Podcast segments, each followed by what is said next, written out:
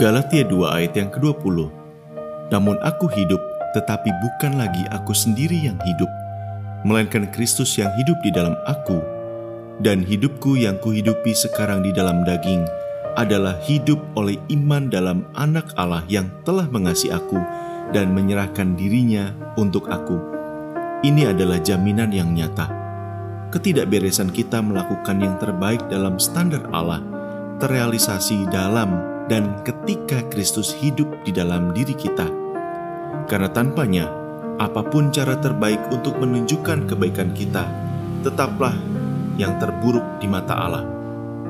Kedagingan kita begitu kuat, sampai-sampai kita sudah sangat terikat dengannya.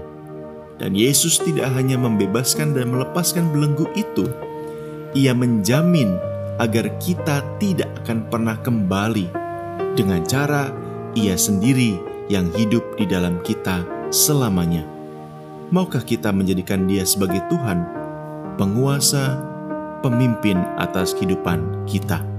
Bapak Surgawi kami mengucap syukur karena hari ini kami adalah orang-orang yang sudah merdeka, bebas untuk melakukan kehendak Allah dengan benar, bukan karena diri kami, tetapi karena Engkau.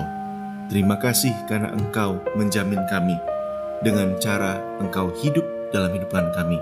Karenanya, baharui hidup kami, dan biarlah kami terus mau, rela, dan menyerahkan kepemimpinan diri beralih kepada kepemimpinan-Mu.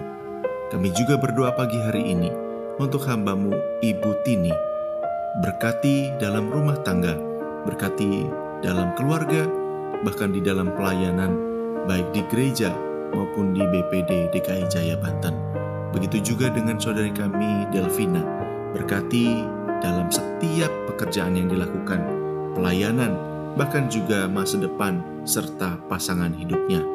Kami percaya Engkau sendiri yang menyediakan.